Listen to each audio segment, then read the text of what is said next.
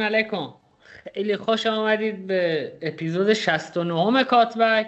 کاتبک هم پادکستیه که ما چند تا جوون در مورد فوتبال اروپا صحبت می‌کنیم. بدون فوت وقت و مقدمه و این چیزا بریم سراغ اپیزود 69 مون که به بررسی لیگ برتر انگلیس می‌پردازه. یکم متفاوت تر چون عابد همیشه تاکید داره اول آهنگ لیگ برتر انگلیس رو گوش کنیم. بریم آهنگ رو گوش بدیم و برگردیم.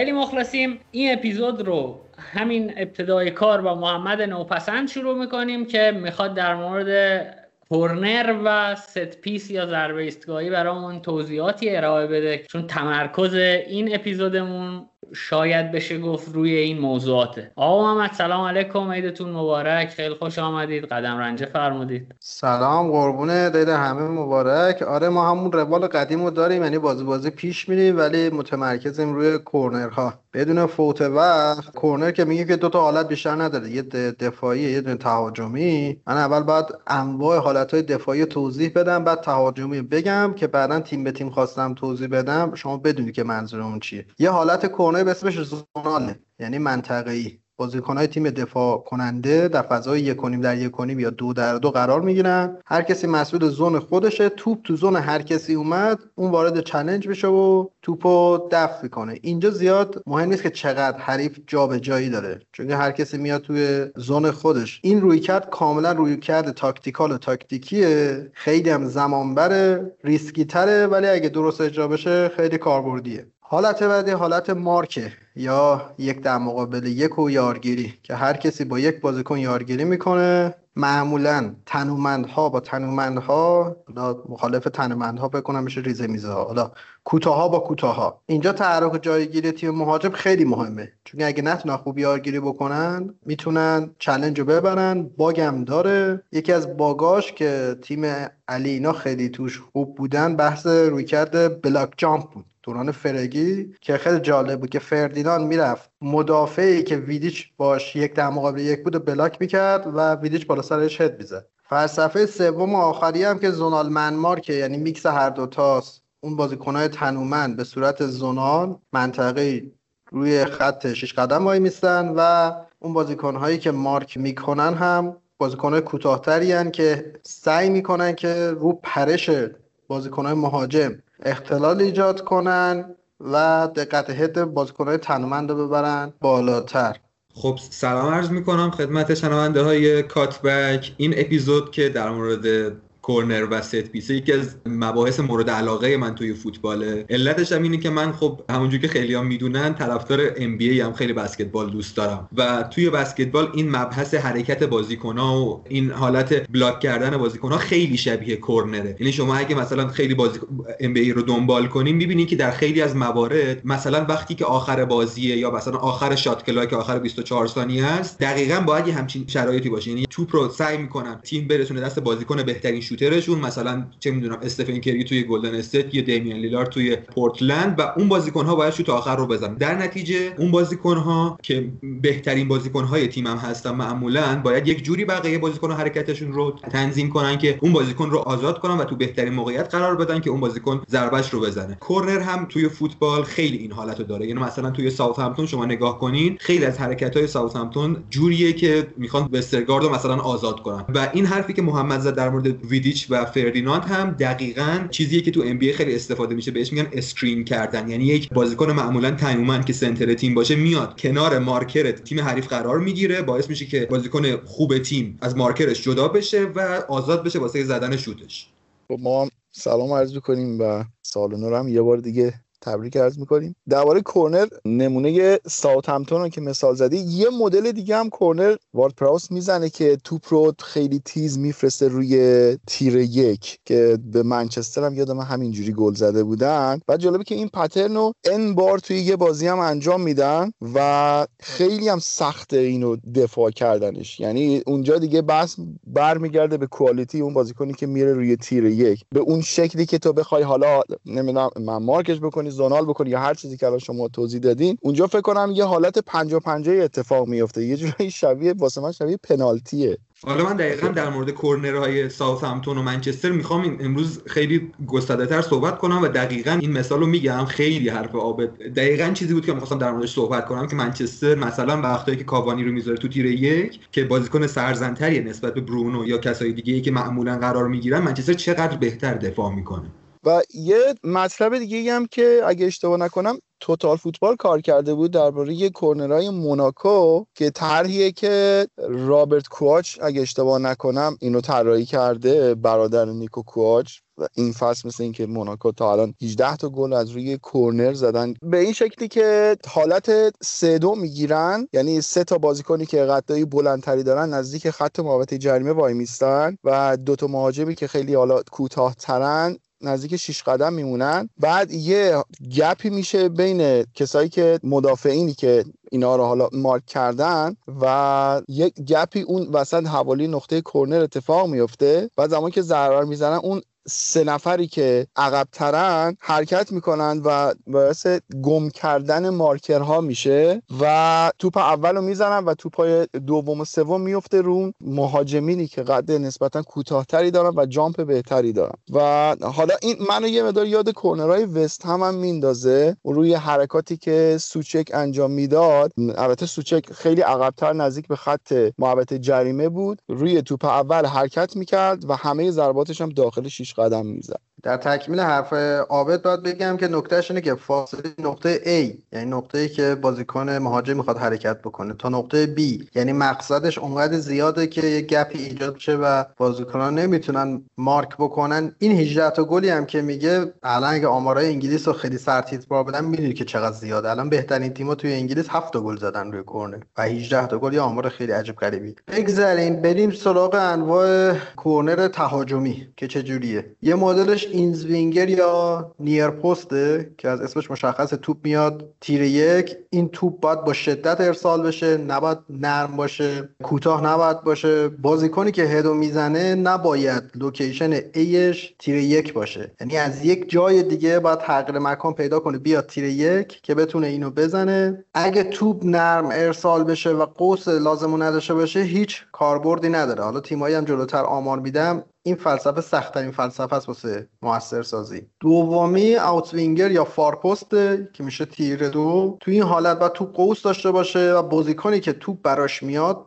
مثل مثلا سوچک باید فیزیکی باشه پرش خیلی خوبی داشته باشه. معمولا سخت مستقیم بخوای گل بزنی و هد بزنی چون که توپ یه کتاب علم فوتبال هست اون اگه بخونید توپ وقتی که سانتر میشه 60 درصد مسیرش رو که میره تو 40 درصد آخر سرعتش به شدت افت می‌کنه. در نتیجه توپ با شدت کمی میاد سر مهاجم. معمولا توی این حالت یا اون بازیکن توپو پاس میده برای یک کسی دیگه که بزنه یا اون وسط شیر تو شیر میشه یکی می‌زنه تو گل. حالا خیلی آمیانه سعی کردم توضیح بدم. حالت بعدی استریت یا سنتر اریا اون دهنه دروازه است. اون جایی که گولر وجود داره که مهمترین زونه توی کورنر منظورش مستقیم زدن قطعا نیست. معمولا تو تمام فلسفه های دفاعی تمرکز رو این نقطه است که بگیرن. گولرها معمولا می‌تونن بیان اینجا تو دفع کنن مگر اینکه گلر کوتاه قامت باشه اعتماد به نفس بدی داشته باشه یا تو خروجا مشکل داشته باشه. در این حالت تو حالت تهاجمی حالت کراود کیپر میشه. یعنی میان چند تا بازیکن فیزیکی دو تا سه تا گلر رو سعی می‌کنن بلاک بکنن که توپ بیاد تو شیش قدم حالا یا توپ اول بزنن یا تو اون شیش تو شیری که میشه توپو بزنن تو گل. خیلی حالت برره تور پیدا می‌کنه. اگه دیده باشید وقتی که برسه به توپ سومش که حالا کاری باش ندارم. حالت آخرم حالت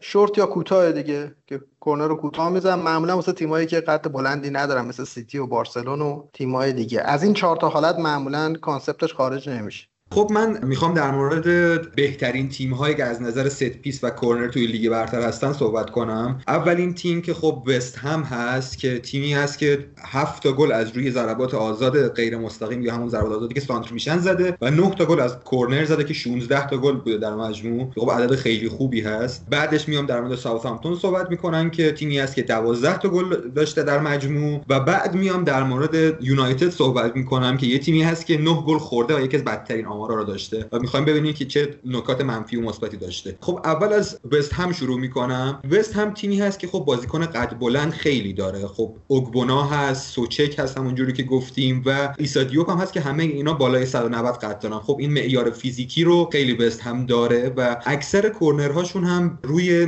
لبه 6 قدم میاد و اونجا زده میشه و اینجا جایی هست که بیشتر توپ ها رو سوچک می‌زنه. تاکتیکی که وست هم استفاده می‌کنه برای حمله و کورنرهای حمله ای تاکتیکی که اولین بار اگه اشتباه نکنم خیلی توی جام جهانی 2018 bold شد که بازیکن ها به صورت قطاری سه نفر پشت هم وای میستادن و در موقع زدن کورنر در جهت های مختلف حرکت می‌کنن. که خب خوبی این تاکتیک اینه که بازیکن ها در جهت های مختلف حرکت می‌کنن و مارکر بازیکن های تیم هایی که می‌خوان man mark شون کنن بازیکن ها مارکرهاشون رو گم می‌کنن. یعنی نمی‌ذارن مارکرهاشون بیان سمتشون و مارکشون کنن. وست هم علاوه بر بازیکن های قد بلندی که داره از این screen ی که در مورد ویدیش و فردیناند محمد گفت هم استفاده می‌کنه. یعنی چی؟ یعنی وقتی یک قطار سه نفره دارن معمولا بازیکنی که جلوی این قطار وجود داره سر جای خودش ثابت وای میسته و نمی‌ذاره که بازیکنهای حریف بیان سمت سوچک و اوگبونا و باعث میشه که یکم سرعتشون گرفته بشه و سوچک و اوگبونا که مثلا بازیکنهای دامیننت ترشون هستن با اون مومنتومی که دارن با اون حالت دورخیزی که دارن پرشای بهتری داشته باشن و توپای بهتری بزنن. که خب معمولا بازیکن جلوی این قطار سه نفره و یک بازیکن معمولا سمت راست یا چپ به اینها کمک می‌کنه که این کارها رو انجام بدن. حالا علی یه نکته جالب راجع به وست هم و ساوت همتون گفتی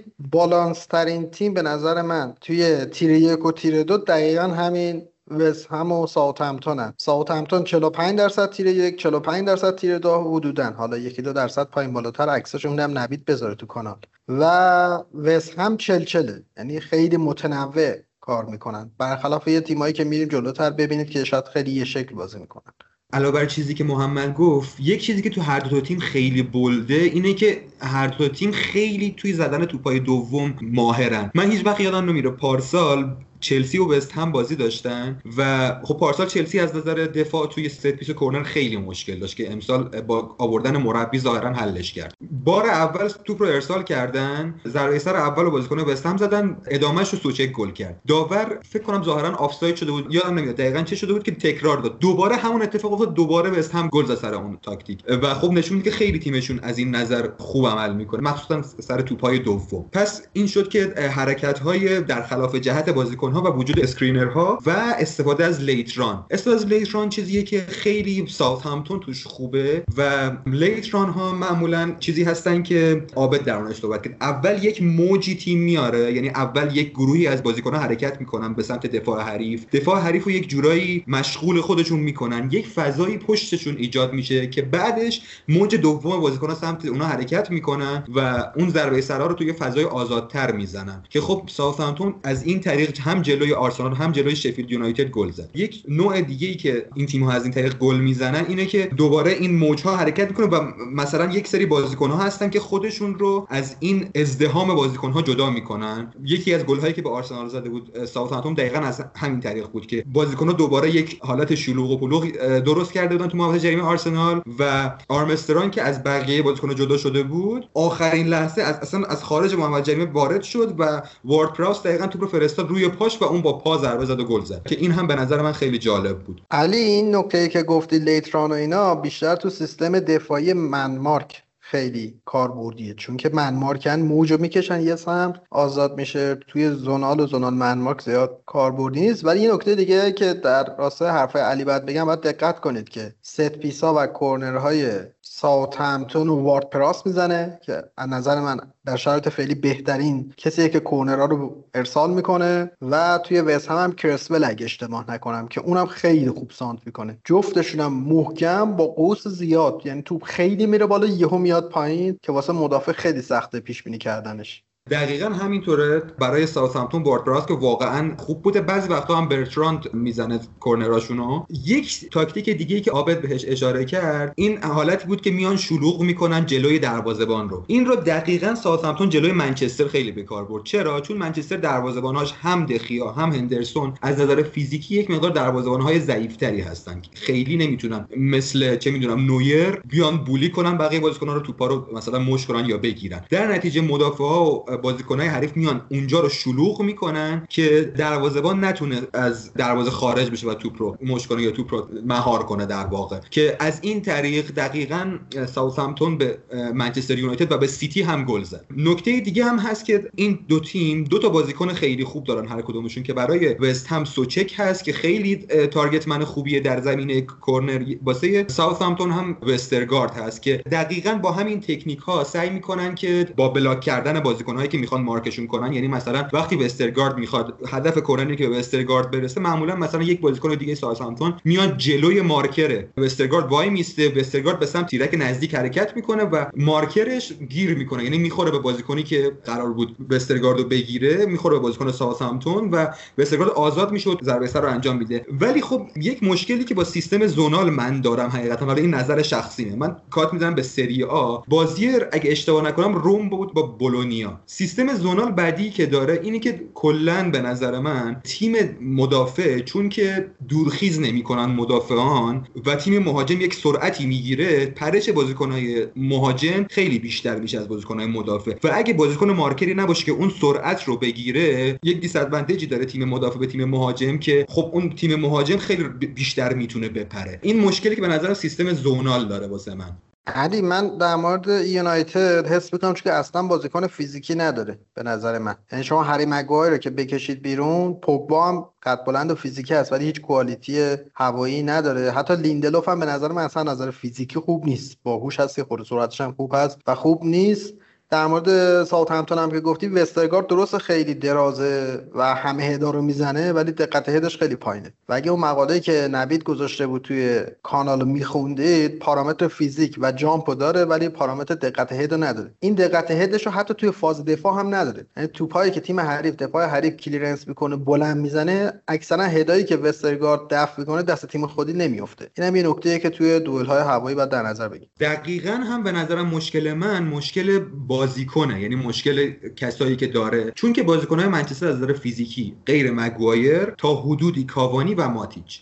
غیر این سه نفر اکثر بازیکن منچستر توی کرنر کم میارن. یعنی مشکل ساختاری منچستر می‌تونم بگم نداره عملا و بازیکن ها از نظر فیزیکی کم میارن. مشکل منچستر بیشتر یکی اینه یکی هم نداشتن دروازه‌بان و بازیکنی که وکال باشه بازیکنی که صحبت بکنه بازیکن و مثلا خیلی وقتا تمرکزشون از دست میدن. دقیقا مشکلی که اوله هم بهش اشاره کرد. یعنی گفته بود که تیم ما مشکلش بیشتر اینه که بازیکن‌ها دقیقا در لحظات حساس تمرکزشون رو از دست میدن. و یکی از مشکلات منچستر هم به نظر من همینه که خب مثلا دقیقا ما مشاهده می‌کنیم که وقتایی که کاوانی هست چون معمولا تیر نزدیک رو اول میده دست مهاجمای تیم. وقتایی که کاوانی هست که بهترین مهاجم اون تو هوا هست خیلی منچستر بهتر دفاع می‌کنه و کنار اون خب لیندلوف و ون بیسکان بازیکن هست که از نظر فیزیکی خیلی ضعیفتر هستن و معمولا تیم ها در طول بازی هم حتی ناحیه اونها رو هدف می‌گیرن. واسه جمع‌بندی نهایی باید بگم که سیستم دفاعی یونایتد zonal man mark ه و چون که اون چهار تا بازیکن فیزیکی رو نداره توی شش قدم خیلی آسیب ببینه نشون به این نشون مدل پیمان یوسفی که برایتونی که بدترین تیم توی set piece توی نیمه اول دو تا موقعیت خیلی خطرناک از مشتقات کرنر داشت. این مسئله فیزیکی بودنه به خاطر این جدیه که بازیکنهای تیم دفاع به خاطر اینکه حواسشون باید هم به توپ باشه هم بازیکنی که داره حرکت می‌کنه یعنی باید خیلی تمرکز زیادی داشته باشن در صورتی که تیم مهاجم فقط باید لازم حواسش به توپ باشه چون باید حرکت کنه سمت توپ و توپ رو بزنه. ولی تیمی که داره دفاع می‌کنه هم باید حواسش به توپ باشه که توپ داره کجا میره هم باید حواسش به بازیکن باشه. در نتیجه اگه بازیکن فیزیکی نباشه و خیالش راحت نباشه از اون قضیه معمولا تمرکزش زیادی میره رو بازیکن و تمرکزش رو از دست میده و بازیکن مثلا خیلی راحت توپ رو می‌زنه. دمتون گرم بچه ها بابت این گفتگو منم سعی کردم که اختلالی ایجاد نکنم وارد نشم چون که هم مطالعه کرده بودید هم زحمت کشیده بودید براش. فکر کنم ببندیم این پرونده رو و بریم سراغ بازی ها بازی هایی که این هفته برگزار شد و نتیجه شگفتانگیز هم داشت. با همون نتیجه شگفتانگیز شروع می‌کنیم. بازی چلسی و وستبروم که بالاخره آقای توخل واداد بدم واداد و با اخراج یکی از بازیکناش که تیاگو سیلوا بود و ده نفره شدن بازی رو به دیگسم مربی مورد علاقه آقای نوپسند باخت. من حالا می‌خوام با محمد شروع کنم و صحبتاش رو حداقل در مورد این بازی بشنویم. اما به این سوال من هم جواب بده که آقا ما یه سری چیا رو داریم می‌بینیم یه سری اتفاقات مشابه که نمی‌دونم می‌تونیم ازش نتیجه ای بگیریم یا نه. می‌خوام نظر تو رو بدونم. لیورپول بازی و استون ویلا کار از دست کلوب در میره و نمی‌تونه بازی رو کنترل کنه و اون نتیجه هفته عجیب رقم می‌خوره. ساتمتون دقیقه یک و دو اخراجی میده. در مقابل یونایتد بازی اونطوری میشه و توخل هم توی بازی با وستبروم اتفاق براش میفته انگار که این مربیایی که میشه گفت محصول مکتب آلمان اتریش هستن. اگر کار از دستشون در بره خیلی فاجعه بارتر از بقیه مربی که محافظ کارترن یکم به سرشون میاد. آیا می‌تونیم این نتیجه رو بگیریم؟ نه صرفا با دیدن این سه بازی و این سه نتیجه. آیا کلا تئوری فوتبالشون و بازی هایی که ازشون دیدیم این رو به ما میگه؟ می‌تونیم این برداشت رو بکنیم؟ خب نوید من روند رو میگم همشون از یه اشتباه ثابت می‌کنن. لیورپول بازی با استون ویلا line دفاعش بالاه. فشار نمیاره و تا دقیقه 80 فکر کنم یا 70 خوره همین قضیه هست. هیچ تغییر مربی نمیده و اینجوری کتلت میشه. بازی ساوت همتونه که تو میگی یه اخراجی میده همچنان لاین رو بالا نگه میداره و هر توپ بلندی پشت دفاعشون خالی میشه و خطرناکه و این قضیه تا دقیقه 90 نگه میداره. دوباره همین بازی. چلسی ده نفره شده. وستبروم داره با سیستم حالا 5 2 1 2 های پرس شدید می‌کنه.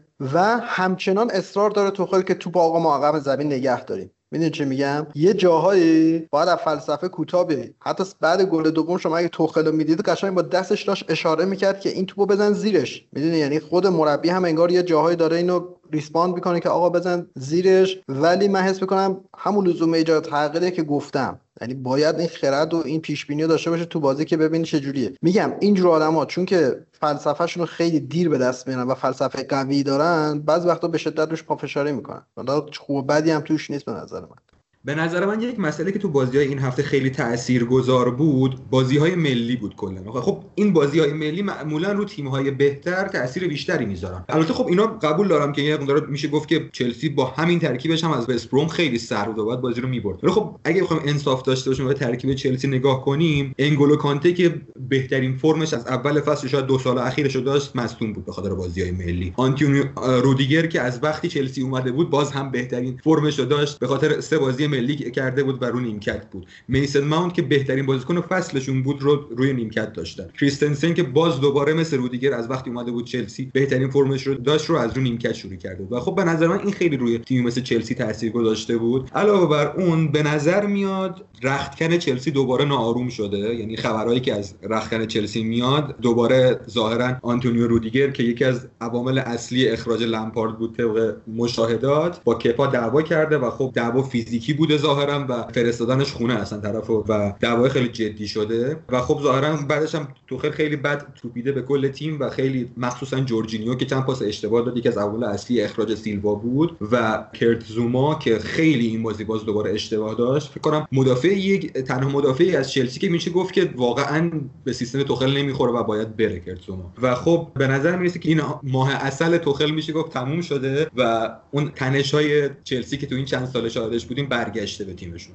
آره متاسفانه اولین شکست توخل در بدترین زمان ممکن اتفاق افتاد قبل از بازی با پورتو و حالا واکنشش به این شکست خیلی مهمه. اونم توی یه بازی فوق العاده حساس در حساس ترین موقعیت چمپیونز لیگ. خب قرعه خوبی دارن. دید عمومی به این شکلی که چلسی خیلی سرتر نسبت به پورتو و باید بیاد و حالا نه خیلی راحت ولی نباید کار زیاد مشکلی داشته باشه به نسبت بقیه قرعه ها و این یه مقدار انتظارات رو هم بالا می‌بره. از طرف دیگه تیاگو سیلوا بعد از یک غیبت طولانی مدت برگشته بود و توخل می‌خواست که سریع بیارتش تو ترکیب و برای بازی با پورتو آمادش بکنه احتمالا. و اینکه حالا من خودش بنده خدا رو اصلا مقصر نمی‌دونم چون هر دوتا کارتی که گرفت روی پاسای اشتباهی بودش که جورجینیو داد و توی بدترین موقعیت ممکن بازیکن حریف و یک در مقابل یک قرار داد با تییاگو سیلوا که حالا کارت دومش هم من حقیقتا مستحق کارت نمی‌دیدم اون صحنه رو. ولی به هر حال آقای دیوید کوت اگه اشتباه نکنم خیلی داور عجیب غریبیه. ولی در کل این نمیشه که حالا اینا رو بذاریم کنار و در مقابل نمایش فوق العاده بد چلسی بخوایم توجیهی بیاریم. چون به هر حال از تیمی مثل چلسی انتظار میره که حتی نه نفر هم جلوی وستبروم قرار بگیره بازم نباید پنج تا بخوره از نظر من. درباره این به هم ریختگی رخکن که دقیقا درست میگه اتفاقا توخل بعد از بازی خیلی عصبانی شده بود. ولی من یه گزارشی میخوندم از سایمن جانسون. بعد از این بازی نوشته بود و اینکه که دقیقا به این اشاره کرده بود که بعد از بازی خیلی عصبانی شده بود ولی خیلی سریع حالا احتمالا متوجه اشتباهش و موضع تندی شده بود و دوباره عذرخواهی کرده گفتش که نه صرفا فقط برای بعد از بازی بود عصبانیتش و گفته که تاثیرات بعد از بازی بوده الان ما خیلی آرومیم و تمرین یک شنبه‌شون هم گفت خیلی آروم برگزار شده و بیشترین عصبانیتش هم روی گل چهارم بود که هفت بازیکن چلسی توی box بودن و بازیکن وستبروم تقریبا یک شعاع سمتری داشت برای زدن ضربش و خیلی شاکی بود مخصوصا از جورجینیو که چرا نرفتی و توپ رو block نکردی. در کل فکر کنم یک نمایش سوپر فاجعه از جورجینیو و کورت زوما بود تو این بازی.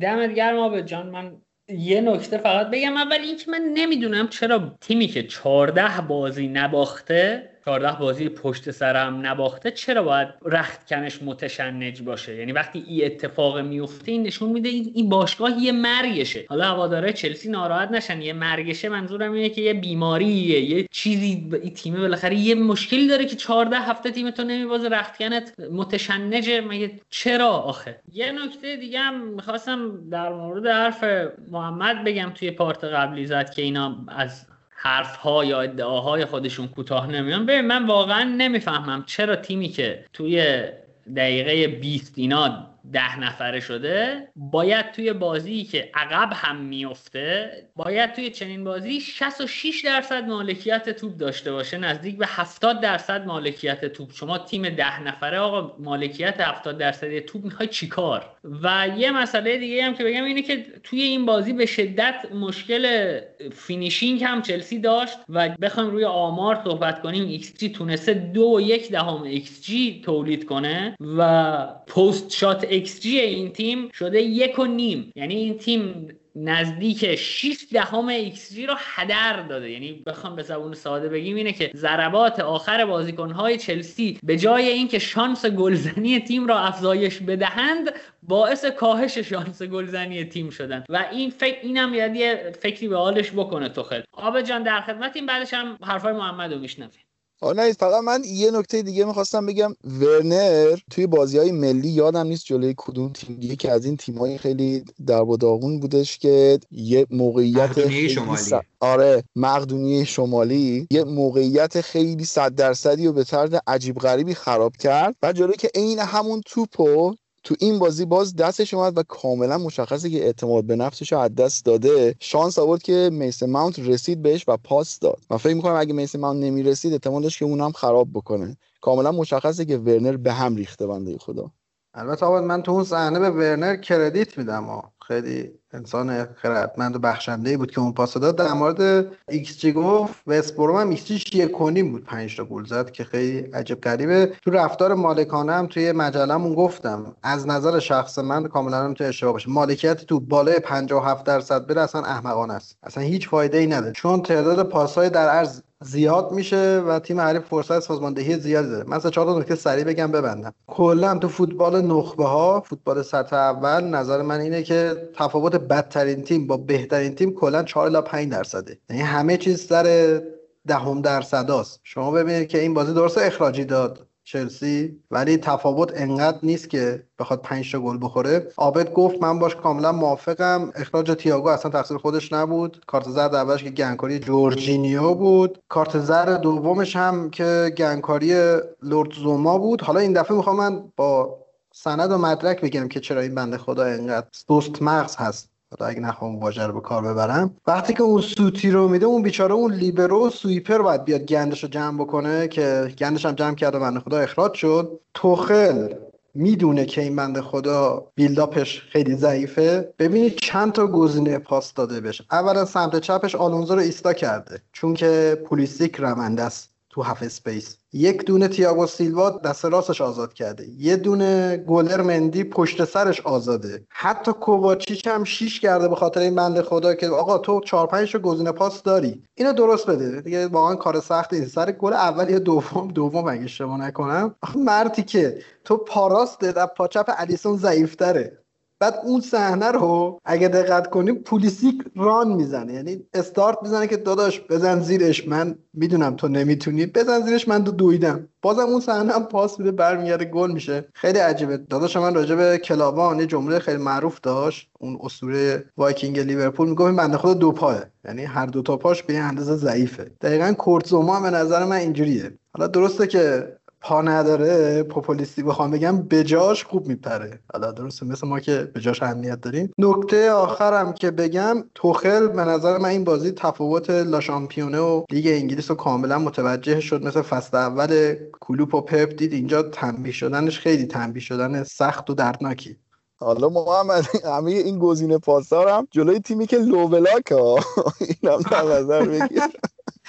من فقط در مورد این صحبت محمد هم یه چی بگم این که میگه مثلا مالکیت بالای 60 درصد بره مثلا احمقانه است. خیلی دو دو تا چهار تا ساده ایه. شما وقتی 60 تا 6 درصد مالکیت توپ داری به معنی این که از 90 دقیقه 59 دقیقه توپ دستت بوده و نمیشه 59 دقیقه پاس طولی داد. یعنی قطعا شما پاس رو به عقب و پاس در عرض تعدادش میره بالا و فرصت سازماندهی به تیم حریف. این اون قسمتی از فوتباله که خیلی ساده است. دو, دو تا چهار تا یعنی شما وقتی 59 دقیقه توپ دستته یعنی یه بخشش زیادیشو داری با با توپ لاست می‌زنی میزان طول زمین فوتبال از نظر متری و سانتیمتری و کیلومتری به شما اجازه نمیده همینطوری هی در طول حرکت کنی. یه جایی بالاخره یکی یقت رو می‌گیره. بذارید حالا چون می‌خوایم بریم سراغ بازی یونایتد بعدش من سوالم از علی بپرسم. اینکه آقا درسته که همه هوادارهای همه تیمهای لیگ انگلیس به جز هوادارهای چلسی با خودشون مشکل دارن ولی منچستریا و لیورپولیا یه جور جدی از چلسی بعدشون میاد. نمی‌دونم چرا. حالا لیورپولیا رو یکم قابل درکه چون باهاشون زیاد حرف زدم. مشکل منچستریا با چلسی چیه؟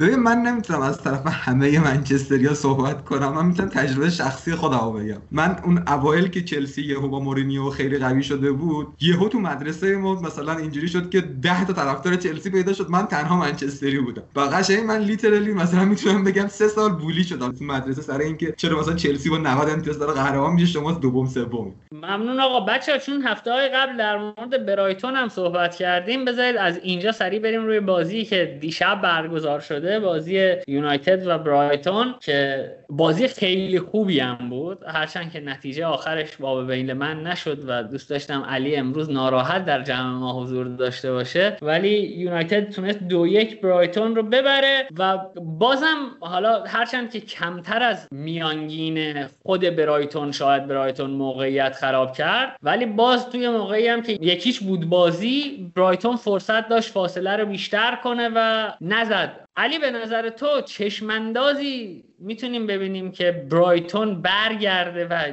حداقل سعی کنه مثلا ده درصد موقعیت های گلش رو به گل تبدیل کنه؟ چون اگر بخواد با این روند الان خطر سقوط هم همچنان تهدیدش می‌کنه. اینجوری نیست که خیالش راحت باشه.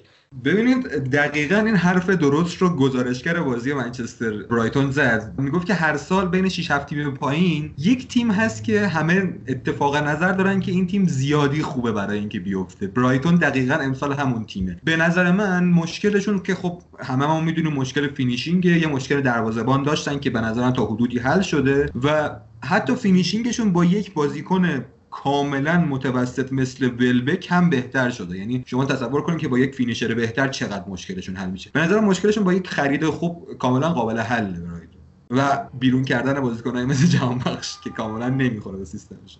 اون بنده خدا که already رو سکو داره دنبال می‌کنه زیاد مقصر نیست در نمایش برایتون. ولی واقعا برایتون تو فاز build-up به نظرم جذاب ترین تیم لیگه. یعنی به راحتی توپ رو از دفاع در صرف کوتاهترین زمان ممکن میرسونن به محوطه جریمه حریف. این حتی می‌تونم بگم اوله انقدر به قدرت برایتون آگاهی داشت که سیستمش رو بر اساس برایتون چید. یعنی کاملا علت این که امروز پوگبا اومد کنار فرد بازی کرد این بود بتونن پرس برایتون رو بشکنن و خب چیزی بود که می‌تونم بگم تا حدود نتیجه هم داد. یونایتد بازی رو خیلی خوب شروع کرد. گرین بود یک توپ رو تیرک زد. بعد گل اصلا تیم انگار از هم پاشید. یک نیمه اول خیلی بد رو داشت. نیمه دوم تا قبل از گل هم دوباره برایتون کاملا به بازی اشراف داشت ولی بعدش منچستر کاملا بازی رو برگردوند. پوگبا و فرناندز کاملا اینجوری که اگر یک بازی رو کاملا هم بد بازی کنن آخر بازی انقدر بازیکنای با کیفیتی هستن که می‌تونن نتیجه رو برگردونن. این بازی کاملا شاهد این قضیه بود. و یک مشکلی هم هست که منچستر هر بازی حساسی این این فصل فصل پیش گریبانگیرش شده. آگاهی نداشتن محیطی ونبیساکا فضایی که بین ونبیساکا و لیندلوف همیشه خالی میشه. بازی فینال لیگ اروپا پارسال لوک دیونگ از این شرایط آگاه بود از همون به منچستر گل زد. بازی امسال جلوی لایپزیگ که مهمترین بازی فصل بود دقیقا از همون طریق منچستر گل خورد و این بازی هم دوباره ولبک از همون فضای بین این دو نفر ضربه سر رو زد و گل زد.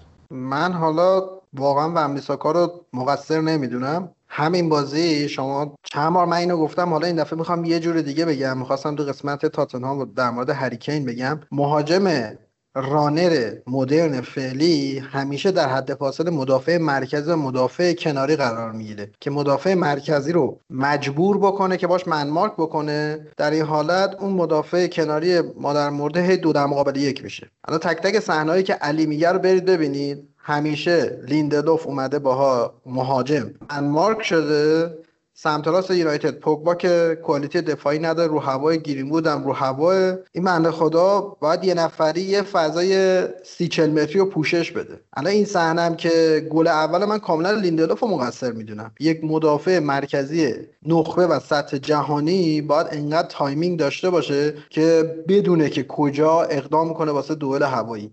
من ترجیح میدم دوباره به جای اینکه خودم حرف بزنم سوال بپرسم چون بازی های منچستر رو خیلی دقیق شاید بشه گفت ندیدم مثلا همه بازی ها رو. اما اون چیزی که در مورد build-up یونایتد من حس می‌کنم توی بازی های اخیر اینه که به بازی با پای دین هندرسون کمتر اعتماد میشه و منچستر عملا یک بازیکنش رو از دست داده. یعنی من بیشتر موقعی که دخیا توی دروازه بود می‌دیدم که بازی یعنی فرس شروع بیلداپ از دخیا باشه و سعی کنن گزینه پاس برای اون فراهم بشه و این خودش یک بازیکن حریف رو از شاید بشه گفت وسط زمین کم می‌کنه. وقتی شما اعتماد به دروازبان داشته باشی ولی به دین هندرسون این اعتماد نیست و عمده challenge ها روی لیندلوف و مگوایر و خب بیشتر مگوایره. آیا این حس من درسته؟ یعنی درست متوجه شدم یا نه؟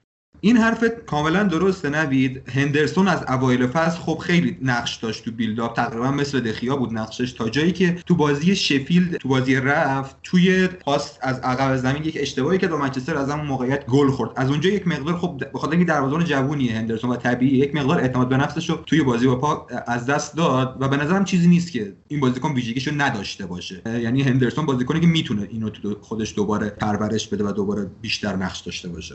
علی من در مورد صحبت های تو می‌خوام یه چیزی بگم که به نظرم دین هندرسون خیلی هم فرصتی نداشته که آزمایش بشه حداقل از این منظر. برای اینکه توی شفیلد هم که فرصت بازیگیرش اومده همواره گزینه های پاس بیشتری از حد انتظار داشته. یعنی مثلا اون با سه مدافع مرکزی بازی می‌کرده و ریسک پاس دین هندرسون اونقدری نبوده که ببینیم چقدر می‌تونه جدی توی build-up شرکت کنه. در مورد حرفای بچه ها من یه نکته خیلی سریع اضافه کنم. از نظر فنی و فوتبالی وقتی می‌خوای پرس چک اجرا بکنی بعد ببینید تیم حریف چند تا مهاجم داره؟ plus one plus two. یعنی هر چند تا مهاجم داشت به علاوه یکی یا به علاوه دوش بکن بعد بازیکن ایستا عقب زمین نگه داری. وقتی که شما گلرت بتونه ball play باشه یا sweeper keeper باشه شما می‌تونید اون گلر به عنوان یکم اون گزینه ها استفاده بکنید زمانی که دخیا هست دخیا یک بازیکن لیندلوف مگوایر وان بیساکا و مثلا ماتیچ. ولی وقتی که دین هندرسون هست یک بازیکن دیگه باید ایستا بشه که مثلا جلوی برایتونی که دوتا مهاجم داره چهار تا بازیکن ایستا مثلا نگه این هم این نکته که حالا خواستم اضافه کنم.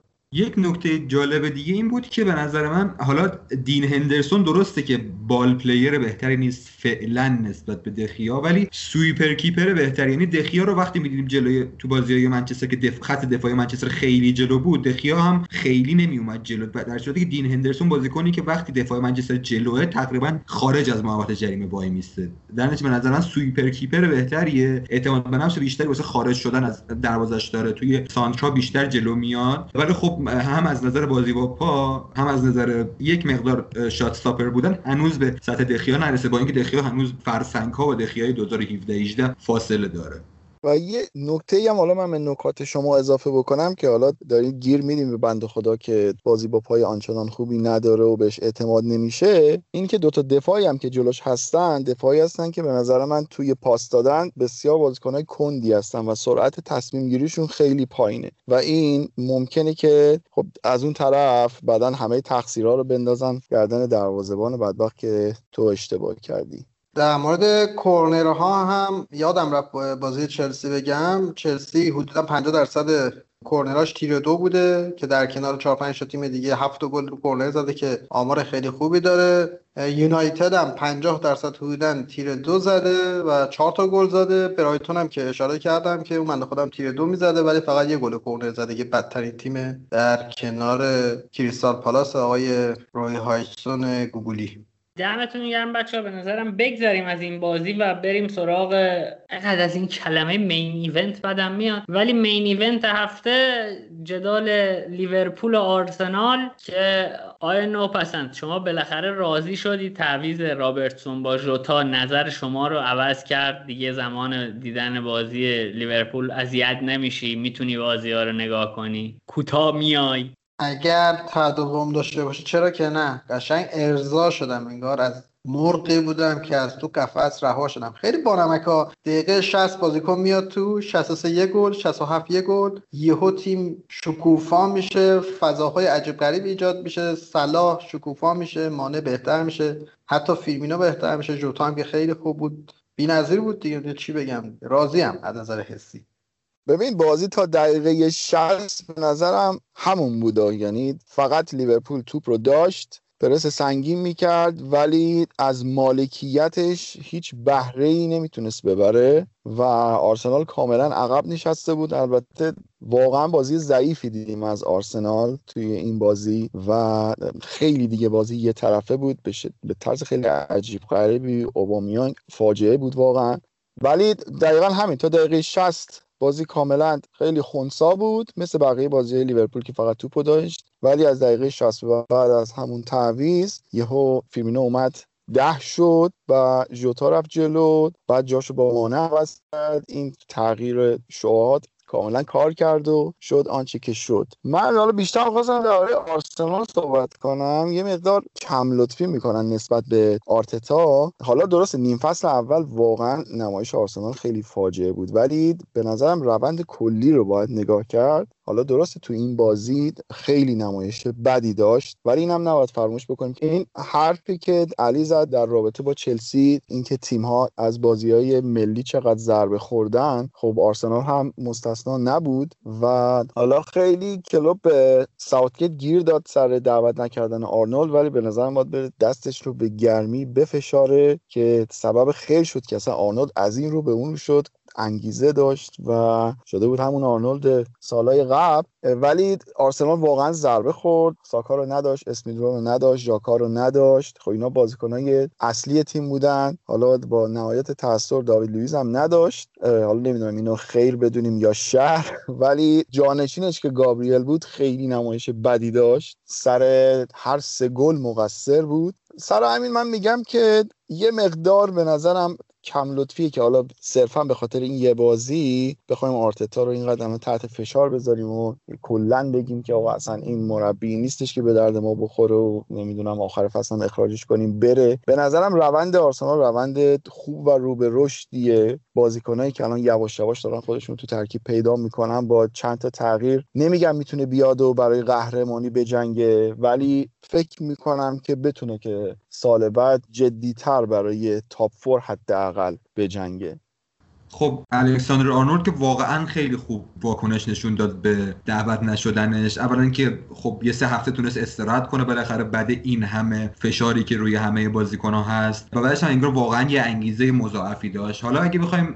بریم سمت آرسنال من اگه یه مربی باشه که از این مربی جوان که بخوام پول بذارم روی اینکه مربی موفقی میشه اون آرتتاست. ولی این بازی آرتتا خیلی اشتباه زیاد داشت. ما از آرتتا بازی ضد حمله ای موفق دیده بودیم. پارسال بعد لاکداون دقیقا همه بازی های موفق آرتتا همین بازیهایی بودن که دقیقا جلوی همین لیورپول مثلا رو ضد حمله با کمک اوبامیانگ. دقیقا تو ضد حمله اوبامیانگ بالاترین بازیکن تیم بود. سریع مثلا توپو میرسوندن به اوبامیانگ و تو ضد حمله دیدیم که کلی گل هم به تیمای خوب زدن لیورپول رو بردن قهرمان اف ای کاپ شدن و موفق ترین بازی هاشون هم از همین طریق بود. این فصل خب بازیکن های جدید اضافه شدن به تیم. کم کم بعد از اون ضعف های اولیه بعد از این فصل تونست که تیمی باشه که بازی خوب بر اساس مالکیت بازی کنه. خب این بازی به خاطر بازی های ملی اسمیت رو و بوکایو ساکا و ژاکا داوید لوئیس و تیرنی رو هم که از اواسط بازی نداشت. و خب میشه گفت که ساکا و اسمیت رو یکی از بهترین creator هاشون تو حمله هستن و ژاکا و داوید لوئیس هم بهترین بازی سازهاشون از عقب زمین هستن. خب البته این نقد به آرسنال وارده که چرا باید تو بازیکنهای به این مهمیت دو تاشون ژاکا و داوید لوئیسی باشن که انقدر ثبات ندارن و دو تاشون بازیکنهایی باشن که مثل اسمیت رو و ساکا که بازیکنهای خیلی جوونی هستن. ولی خب در کل این مسائل مسائلی بودن که ضربه زدن به آرسنال ولی خب مسائلی بود که دقیقا انگار آرتتا از اشتباهاتش تو بازی رفت با لیورپول درس نگرفته بود. زیادی اوبامیانگ رو overcommit کرده بود روی الکساندر آرنولد و با الکساندر آرنولد تقریبا تا حالت wing back می اومد با الکساندر آرنولد عقب که اون رو مهار کنه و خب موقع ضد حمله به خاطر اینکه خیلی از عقب زمین شروع می‌کرد نمی‌تونست ضد حمله های موثری داشته باشه. دقیقا این به نظر من مسئله اصلی بود که توی ضد حمله آرسنال باهاش دست و پنجه نرم می‌کرد. با این وجود خب این قضیه تا دقیقه 60 که تیرنی تو زمین بود به خاطر اینکه تیرنی یک بازیکنی که خب خیلی هم از نظر آگاهی دفاعی از نظر ریکاوری خیلی بازیکن خوبیه می‌تونست دوندگی صلاح توی half space رو مهار کنه و با کمک اوبامیانگ حداقل اگه توی ضد حمله اونچنان نیشی نداره آرسنال توی دفاع حداقل آرسنال می‌تونستیم بگیم که خوب عمل کرده. ولی بعد اینکه تیرنی هم رفت از بازی بیرون دیگه سدریک سوارز نتونست اون عملکرد رو داشته باشه و آرسنال کاملا تیمش از هم پاشید. از نظر خب فردی هم بخوایم بریم جلو این سبایوس رو من هیچ جوره نمی‌تونم به عنوان یک بازیکنه که تو double pivot عمل کنه.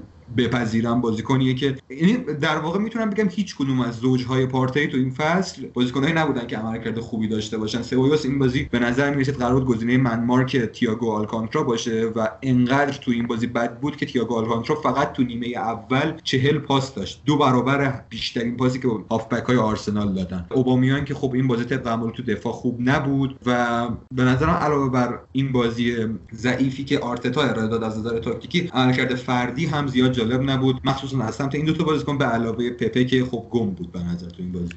من در راستای حرفای علی چند تا نکته اضافه کنم. اولا وقتی که خیلی واکنشگرا باشی بیش از حد این شکلی میشه که آرسنال بازی داد دست لیورپول گفت اگه تونستی بیا ببر اگه نتونستی که بازی همجوری سف سف میمونه. یعنی استراتژیش این شکلی بود. خودش هم آخر بازی من خیلی خوشم اومد خیلی باش حال کردم. کاملا مسئولیت باخت و گردن خودش گرفت. بعد اینکه خبرنگار ازش پرسید عملکرد بازیکنات خیلی بد بودن بازم گفتش که نه من به عنوان مربی وظیفه‌م اینه که عملکرد بازیکنان بهبود بدم که خیلی به نظر من نشون داد آدم مسئولیت پذیریه وقتی که شما low block low press mid press low block می‌کنی باید رویکردت در انتقال از دفاع به حمله ضد حمله باشه. وگرنه ببخشید این واژه رو به کار می‌برم. شبیه یک تیم نادانی میشه که وقتی که تیم حریف توپ داره هیچ کاری نمی‌کنه. وقتی که توپو می‌گیرید دوباره توپو توی عرض میگردونه مثلا خیلی نابخردانه است. نکته بعدی من با علی کاملا مخالفم. من زوج پارتی سبایوس رو میپسندم. روی کاغذ درست به نظر من. تا زمانی هم که سبایوس تو بازی بود. درسته که اون تغییر اتفاق نیفتاده بود توی لیورپول ولی وسط زمین اینقدر کتلت نشده بود. من در مورد میلنر یه چیز می‌خوام بگم که بعد ادامهش بدم به سمت دیگه. میلنر از نظر من فقط یک کاراکتر و یک منتالیتیه. فقط یک انسان فرزانه و خردمند مثلا ورزشکاری که داره میدوه که خیلی تیمو می‌تونه لید بکنه. و هیچ کوالیتی نداره. یه شوتی زد که هر بازیکنی بود حداقل داخل چارچوب می‌زد. و سبایوس بیرون میره و یه بازیکنی میاد که دقیقا مثل میلره ولی اون کوالیتی هم نداره. یعنی فقط ورزش کردن النی در حدی که سیگار نکشه خوب به نظر من. یعنی یه لول از سیگار نکشیدن کوالیتی بالاتر. واقعا نفهمیدم این بنده خدا چی داره. وسط زمین ترکید بگذاریم حالا شوخی زیاد کردیم. به نظر من قصد آرتتا از آوردن النلی این بود که تییاگو رو مارک کنه که خب ناموفق بود کاملا دیگه. زوج تییاگو و فابینیو به شکل افسانه ای تو این بازی پرس ناپذیر بودن اصلا. و این همه هی من چند بار اینو گفتم که انتقاد می‌کردن که انتقال تییاگو به لیورپول ناموفق بوده خوب نبوده. الان که فابینیو در کنارشه می‌تونیم متوجه بشیم که چرا کلوب می‌خواسته من همیشه این معتقد بودم که کلوب تییاگو رو در کنار فابینیو فرض می‌کرد. ولی خب تا 27 تا بازی این اتفاق نیفتاد. آبه توی اپیزود لزوم ایجاد تغییرم اگر خیلی خوشبینانه نگاه بکنیم قرار بود تییاگو بیاد سمت چپ بشه شیش بازی ساز. حالا تو اپیزود بعدی راجع به چانسکریشن و خلق موقعیت تیم ها می‌خوایم صحبت کنیم. هاف اسپیس چپ لیورپول بدترین جا و دوگمترین جاشه. و قرار بود تیاگو تو اون نقطه بشه شیش بازساز وسط فابینیو شیش قدرتی و هندرسون سمت راست بشه فیلی ایت. یعنی هارمونیش می‌تونه روی کاغذ هارمونی درستی باشه. در مورد کورنرها لیورپول هم بگم که حدودا 47 درصد تیر دو زده 5 تا گل زده که کورنراش خوب بوده. ولی کمترین تعداد کورنر رو رو تیر یک لیورپول داشته که خیلی عجیبه. آرسنال هم آماراش خیلی بالانسه یعنی هیچ پارامترش توی کورنر خیلی برتر نیست و فقط هم دو گل زده و در کنار شفلد دومین تیم بعدن توی کورنرهای تهاجمی. من یک مسئله هم که به نظرم تو لیورپول باید بهش اشاره بشه این زوج کاباک و فیلیپسی که خیلی به نظرم زوجیه که از چیزی که من حداقل فکر می‌کردم خیلی بهتر بودن. سه بازی اخیر هم clean sheet کرد تیمشون و ببینیم که این هفته در مقابل رئال چیکار می‌کنه. حالا من که امیدوارم بنزما بزنه هت‌تریک کنه جلوشون ولی خب. زوجه آره برخلاف انتظار خوب بوده. البته من بیشتر تاثیر فابینیو رو می‌بینم توی این قضیه. دمتون گرم بچه ها فکر کنم کافی باشه ما در مورد لیورپول خیلی حرف می‌زنیم. باید واقعا کمترش کنیم به نظرم. ممنونم. بریم فکر کنم آخرین بازی که ارزش داره جدی تر از بقیه بهش نگاه کنیم. جدال آقای گواردیولا با راجرز که آقای گواردیولا اومد برد این بار تیم راجرز رو. من سیتی دو ایچ لستر رو برد و دیگه فکر کنم ساده لوحانه است اگه انتظار داشته باشیم کسی بیاد و من سیتی رو بگیره. با آبد شروع می‌کنیم این بازی. آبد چطور دیدی بازی رو؟ ببین درباره این بازی بخوایم صحبت کنیم. به نظر من تمام حرفایی که الان درباره آرسنال زدیم و همه رو می‌تونیم کپی کنیم و paste کنیم روی لستر. یعنی دقیقا لستر هم با همین ذهنیت وارد بازی شد. جلوی سیتی با این فرض و اختلاف که حداقل آرسنال یه دو تا زور زد که به دروازه لیورپول نزدیک بشه و لستر همون دو تا زور هم نزد. و خیلی عجیبه که لستر مهرهاش حداقل آماده تر بودن و حضور داشتن به نسبت آرسنال. زیاد بازی جالبی نبود برای بیننده بازی کاملا یه طرفه بود. سیتی توپو داشت خیلی هم دیگه جدیدن هم پپ یاد گرفته خیلی خونسردتر شده و حوصله بیشتری داره ظاهرا. قبلا کم حوصله تر بود ولی الان خیلی راحت می‌تونه بازی رو نگه داره تا دقیقه 60 70 و بعد بیاد گلشو بزنه. ولی از طرف لستر هیچ واکنش و پلنی حقیقتا من ندیدم که بگیم برنامه خاصی داره برای بازی جلوی سیتی. صرفا راضی بود به اینکه بتونه یه مساوی بگیره که خب این مساوی هم نتونست بگیره. خب آبد نکته رو که گفتی فکر کنم کلا سه تا ضد حمله زد لستر که خیلی عجیب بود. یه نکته جالبی که داشت موقع دفاع 5 3 2 بازی می‌کردم ولی بازم مندی سمت چپ آزاد می‌شد. یعنی با یه عرض 5 نفره نمی‌تونست سمت چپ رو پوشش بده که خیلی عجیبه. شما شعاع حرکتی آلبرایتون رو تو این بازی می‌دیدید؟ دقیقا شبیه آبامیانگ بود تو بازی با لیورپول که اینم خودش نکته عجیب غریبیه. در مورد روبن دیاز هم باید چند تا نکته بگم. به نظر من بدنش خیلی بدن فرزی نیست. شاید بالانس خوبی نداره ولی به جاش خیلی بازیخونی خوبی داره تصمیم گیری های عالی داره جایگیری هاش خیلی خوبه. حتی این سرعت فیزیکی هم خیلی مهم نیست. اگه رفرنس بدیم به اون جمله معروف مالدینی که میگه که سرعت فیزیکی واسه مدافع مرکزی اصلا مهم نیست. مهم اینه که کی زودتر استارت بزنه. در نتیجه اون خردی که این بازیکن داره به نظر من این نقاط ضعفش رو کاملا میپوشونه. خیلی بازیکن خوبی به نظر من سیتی خرید. این خردش رو توی حملات سیتی به شدت میشه دید. یعنی سیتی معمولا تیمی که خب تیما در مقابلش low block بازی می‌کنن و بازیکنهای تکنیکی زیادی داره. بازیکنهای تکنیکی مثل استرلینگ معمولا دو یا سه بازیکن تیم حریف رو با خودشون جذب می‌کنن و خب این جذب شدن بازیکنها به سمتشون یک فضایی رو معمولا جلوی دفاع سیتی باز می‌کنه و روبن دیاز به خصوص در شناسایی این فضا گرفتن توپ و حمله کردن به این فضا خیلی خوب عمل می‌کنه که خیلی به شکستن low block حریف کمک می‌کنه و اگه اشتباه نکنم بازی FA Cup شون دقیقا از همین طریق تونستن بعد 83 دقیقه گل اولشون رو بزنن. تو فاز دفاعی هم محمد به نظر من خیلی بازیکن باهوشیه. همون صحنه هم که توپ تیلمانس رو قطع کرد موقعیت دو به تک بود دیگه پاس گرفت. حرکتش برای پرش و تکل زدن و قطع کردن تو timing ش بی‌نظیر بود سر اون صحنه. یعنی فوق بوده امسال به نظر من. خب حالا چون که کورنر رو گفتیم بازی هم کلا دو تا کورنر داشت. یکی اینا داشتن یکی اونا داشتن که هر هم جوک بود. حالا کاری باش ندارم. سیتی هم کورنراش خیلی عجیبه. 32 ممیز 73 درصد کورنراش کوتاه زده ولی 7 گل زده. یعنی اگه پلن درست داشته باشید هر شیوهی می‌تونه کاربردی باشه.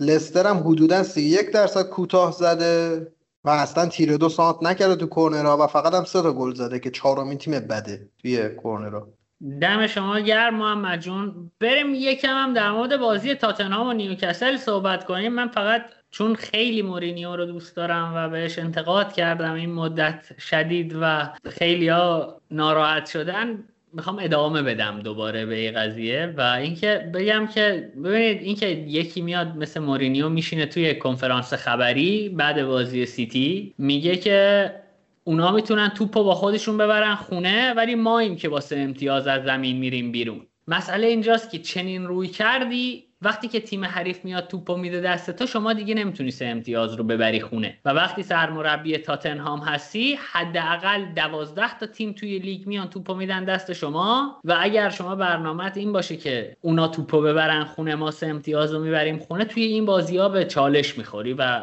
به مشکلم خورد. و نتونست نیوکاسل رو ببره. این هفته محمد هر مربی بهش انتقاد کرده بودی عملکرد خوبی داشته. می‌تونید بهت لیسانس رو بدیم لیسانس لفاظی رو. آره خب ولی خب من credit این مساوی رو بیشتر discredit مورینیا می‌دونم تا سیبروس ولی اینکه خداییش ته دلم اگه خواهم منصفم باشم این بنده خدا خودش هم خیلی مقصر نیست. من تازه داوینسون سانچز رو کشف کردم. این خود خود کورتزوماه اصلا اگه مردم کلمبیا ناراحت نشن این بنده خدا هم سوست مغز عجیب غریبیه. شما سر گل اول این توپو. شما هر مدافع مرکزی نیمه حرفه‌ای نخبه نمیگم بیاری این توپو با قوس بلند و محکم می‌زنه وسط نیمه زمین بازی که توپ بر نگرده. اصلا پتومت بود سه تا صحنه نتونستن توپو کلیرنس کنن و برگشت و نهایتا گل شد. در مقایسهش با کورتزوما باید بگم که کورتزوما بنده خدا قیافش حماقتی می‌زنه و این بنده خدا quality و ability پاس دادن نداره. خب ولی این داوینسون سانچز اصلا به نظر mentality ش مشکل داره. یعنی شما روبن دیاز رو برعکس کن دقیقا میشه همین داوینسون سانچز. تو باقی صحنه هم همینه. شما من نمی‌دونم شما ببین فقط یه رگیلون اون سمت چپ داره خوب بازی می‌کنه. بگذریم از این موضوع. اندومبله بعد از برونو اگه اشتباه نکنم بیشترین pre-assist ای لیگو داده بود یعنی پاس پاس گل. و به نظر من توی 4 2 1 بازیکن مناسبی نیست. و یا اگه 4 3 بازی می‌کنه بعد بشه اون دهه که تهاجمی بازی می‌کنه یا تو 4 2 1 بشه ده تخریبی. ولی در کل مورینیو مقصر هست. همونجور که تو کنفرانس مطبوعاتی بعد بازی وقتی هم با بی بی سی مصاحبه کرد گفت من همون مربی هم ابزارم بده. یعنی دقیقا لپ مطلب این بود. به نظر من هم خودش مشکل داره هم ابزارهایی که دارن ابزارهای واقعا ابزورد و کمدی اصلا قابل بازی کردن نیستن اینا. حالا این حرفای محمد من یاد یه مسابقه افشین قطبی انداخت. دقیقا یه همچین گلی پرسپولیس خورد و افشین قطبی توی مسابقه بعد بازیش در مورد نبی الله باقری ها گفت ما یه بازیکنی داریم که متاسفانه بلد نیست به توپ ضربه بزنه. نه اینکه پاس بده حتی بلد نیست به توپ ضربه بزنه. و دوینسون سانچز هم واقعا اینجوریه. یعنی اصلا مسئله از پاس به دره. یعنی ایشون با ضربه زدن به توپ مشکل داره. آبد جان در خدمتت آقا شما میگین ولی به نظر من بازم توجیه نداره که شما به تیم مثل نیوکاسل ایکس جی 4 ممیز 0 دو بدی. به نظرم این اصلا قابل توجیه نیست. اصلا اونم برای شخصی مثل مورینیو و با فلسفه مشخصش. که خیلی عجیبه. و این اندومبله هم که داری میگه به نظر هر بلایی که دلش خواست امسال سر این بنده خدا آورد. یعنی انواع و اقسام پستای مختلف. این بازی من box to box داشت بازی می‌کرد. دیگه گفتم هر جوری که دلت خواست اینو رقصوندی بنده خدا رو. و یه شانس دیگه ای هم که تاتنهام به نظر من آورد تو این بازی اینه که Lord جولینتون اون جلو بود. حالا درست دومین گل فصلش رو تونست برای نیوکاسل بزنه ولی قشنگ می‌تونست تو این بازی پوکر بکنه. خیلی Lord ترین Lord این فصل لیگ به نظر در کنار نیل موپی خیلی شاهکارن این دو نفر. زومای مهاجمه آبه. خیلی بده. اصلا عجیب غریب. اصلا رو لبخندش رو مخه.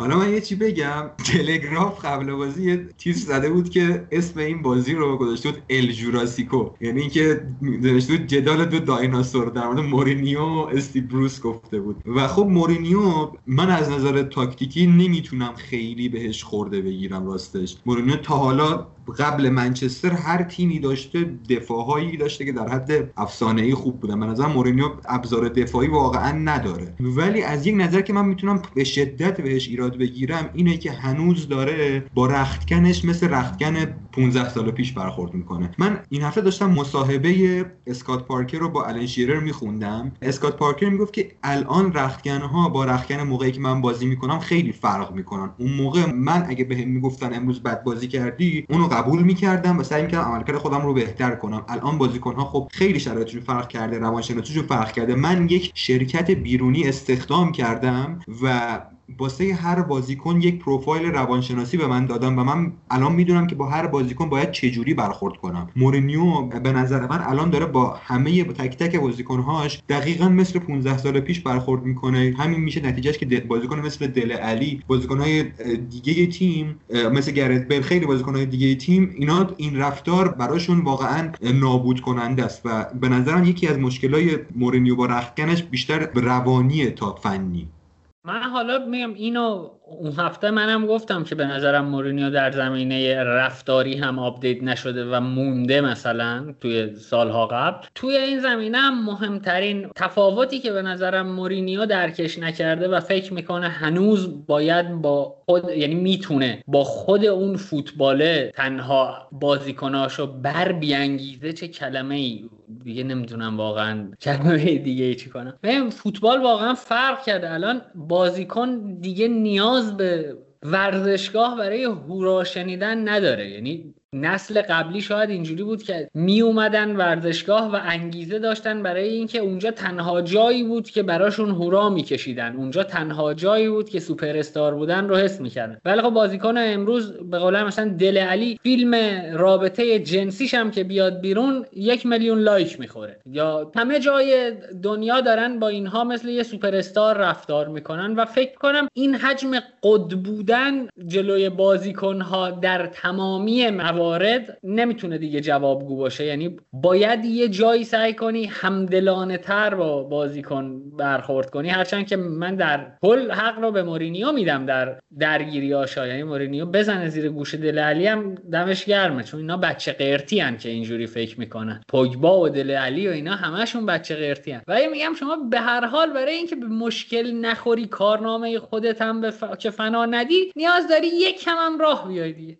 در ادامه حرفای نوید من میگم که شما نگاه کن کنته رو مقایسه کنید با مثلا مورینیو جفتشون رویکردشون تهاجمی خب غر زیاد می‌زنن وقتی نتیجه نمی‌گیرن اینا. ولی رختکن تیمای کنته سختگیری مربی رو اینطور برمیتابه که واسه اینه که performance اون بهتر بشه. ولی رختکن تیم های مورینیو سر اینه که من ego م خیلی بزرگه. من خیلی آدم خفنیم یعنی من حس می‌کنم این نکته که برداشت شده. اون یکی دایناسور من یه نکته بگم خیلی انتقاد شده بود تا قبل این هفته ازش از استیو بروس به نظر من.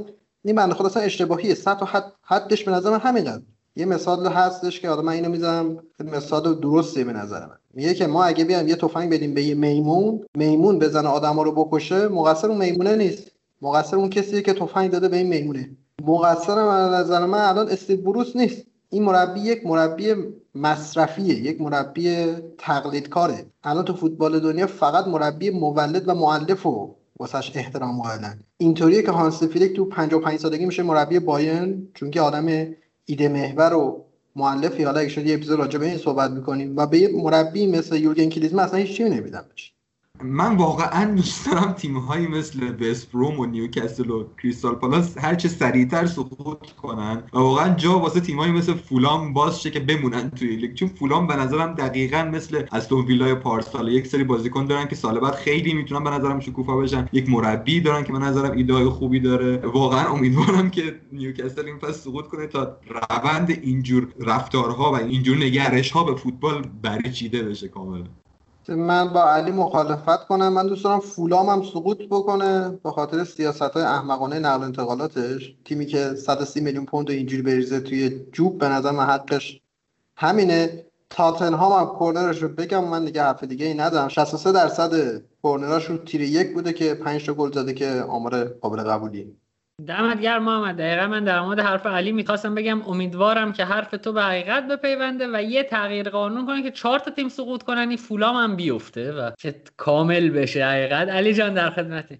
آقا من یک صحبت کوچیک هم بکنم در مورد تیم ملی انگلیس که این هفته یک بازی مهم داشت در مقابل لهستان که خب خیلی به جانستونز انتقاد شد سر اشتباهی که کرد. ولی به نظر من این اشتباه علاوه بر اینکه جان استونز واقعا اشتباه کرد ولی خب دیرتر اومد جبرانش کرد. یک پاس گل خیلی خوب به مگوایر داد. نیک پوپ هم ثابت کرد که این شکی که ساوث گیت به بازی دادنش داشت خیلی هم بیراه نبود و بازی با پاش واقعا جای سوال داره. دمتون گرم بچه ها فکر کنم کافیه ببندیم پرونده این اپیزودو و هر آنچه مانده که ازش صحبت نکردیم رو در اپیزودهای بعدی که در مورد لیگ انگلیس حرف می‌زنیم بگیم. من فقط میگم چون قول دادم این رو بگم و گزارش بدم عرض می‌کنم خدمتتون تا 15 فروردین مبلغ 420 هزار تومن دونیت شده بود به اون لینک درگاهی که ما برای کاتبک گذاشتیم که ما دوباره مبلغ رو ضرب در دو کردیم و 840 هزار تومن به حساب اون خیریه معتمد ریخته شد و همچنان هم امکان دونیشن بازه و همه مبالغی که جمع آوری میشه ضرب در دو میشه و به یک خیریه داده میشه. شاید بتونیم گره ای از کار کسی باز کنیم. پیپلمون هم هست. اگر دوستانی از خارج از کشور هم دوست دارن توی این روندی که ما امکانش رو فراهم کردیم و همه زحمتش هم به دوش شماست مشارکت داشته باشن. PayPal مون هم cutbackcast at sign Gmail dot هست که می‌تونید مشارکت کنید. دمتون گرم. من یه درخواست دیگه هم داشتم از دوستانی که از تلگرام ما رو میشنون و اینکه می‌خواستم بگم می‌تونید یک حمایت رایگان از ما بکنید و اونم اینه که یک podcatcher مثل Castbox Google Podcast Apple Podcast هر چیزی که خودتون صلاح می‌دونید نصب کنید روی گوشیتون و ما رو از اونجا بشنوید. این کار هم به درد ما می‌خوره که یک آماری از شنونده هامون داریم آمار دقیق تری که چقدر ما رو میشنوند و یک مزیت هم برای خودتون داره. یکی اینکه می‌تونید به صورت متمرکز هر آنچه پادکست دارید رو از اونجا بشنوید و اینکه کلا پادکست شنیدن رو easy to use تر می‌کنه. شما می‌تونید اپیزود رو pause کنید و هر موقعی که دلتون خواست برگردید از همونجا گوش کنید. می‌تونید وسط اپیزود برید یه پادکست دیگه بشنوید اونو pause کنید بیاید ما رو از همونجا که pause کردید بشنوید. بعد برید اونو هم دوباره از همونجا که pause کردید بشنوید. یعنی کار برای شما راحت تره و به ما هم این امکان رو میده که از آمار شنونده هامون بیشتر آگاه باشیم. دمتون گرم کلا. توی شبکه های اجتماعی هم همه جا ما رو با ID cut cutback underline IR می‌تونید follow کنید. خیلی مخلصیم که تا اینجا هم شنیدید ما رو. دو درخواست همیشگی هم بکنم این که اگر فکر می‌کنید کاتبک محتوای مفیدی داره به دوستانتون که فوتبال رو دوست دارن معرفی کنید و اینکه بیرحمانه ما رو نقد کنید تا بیرحمانه پاسخ بشنوید و جفتمون توی یه دیالوگ بیتعارف از همدیگه یاد بگیریم. مخلصیم. خدا نگهدار.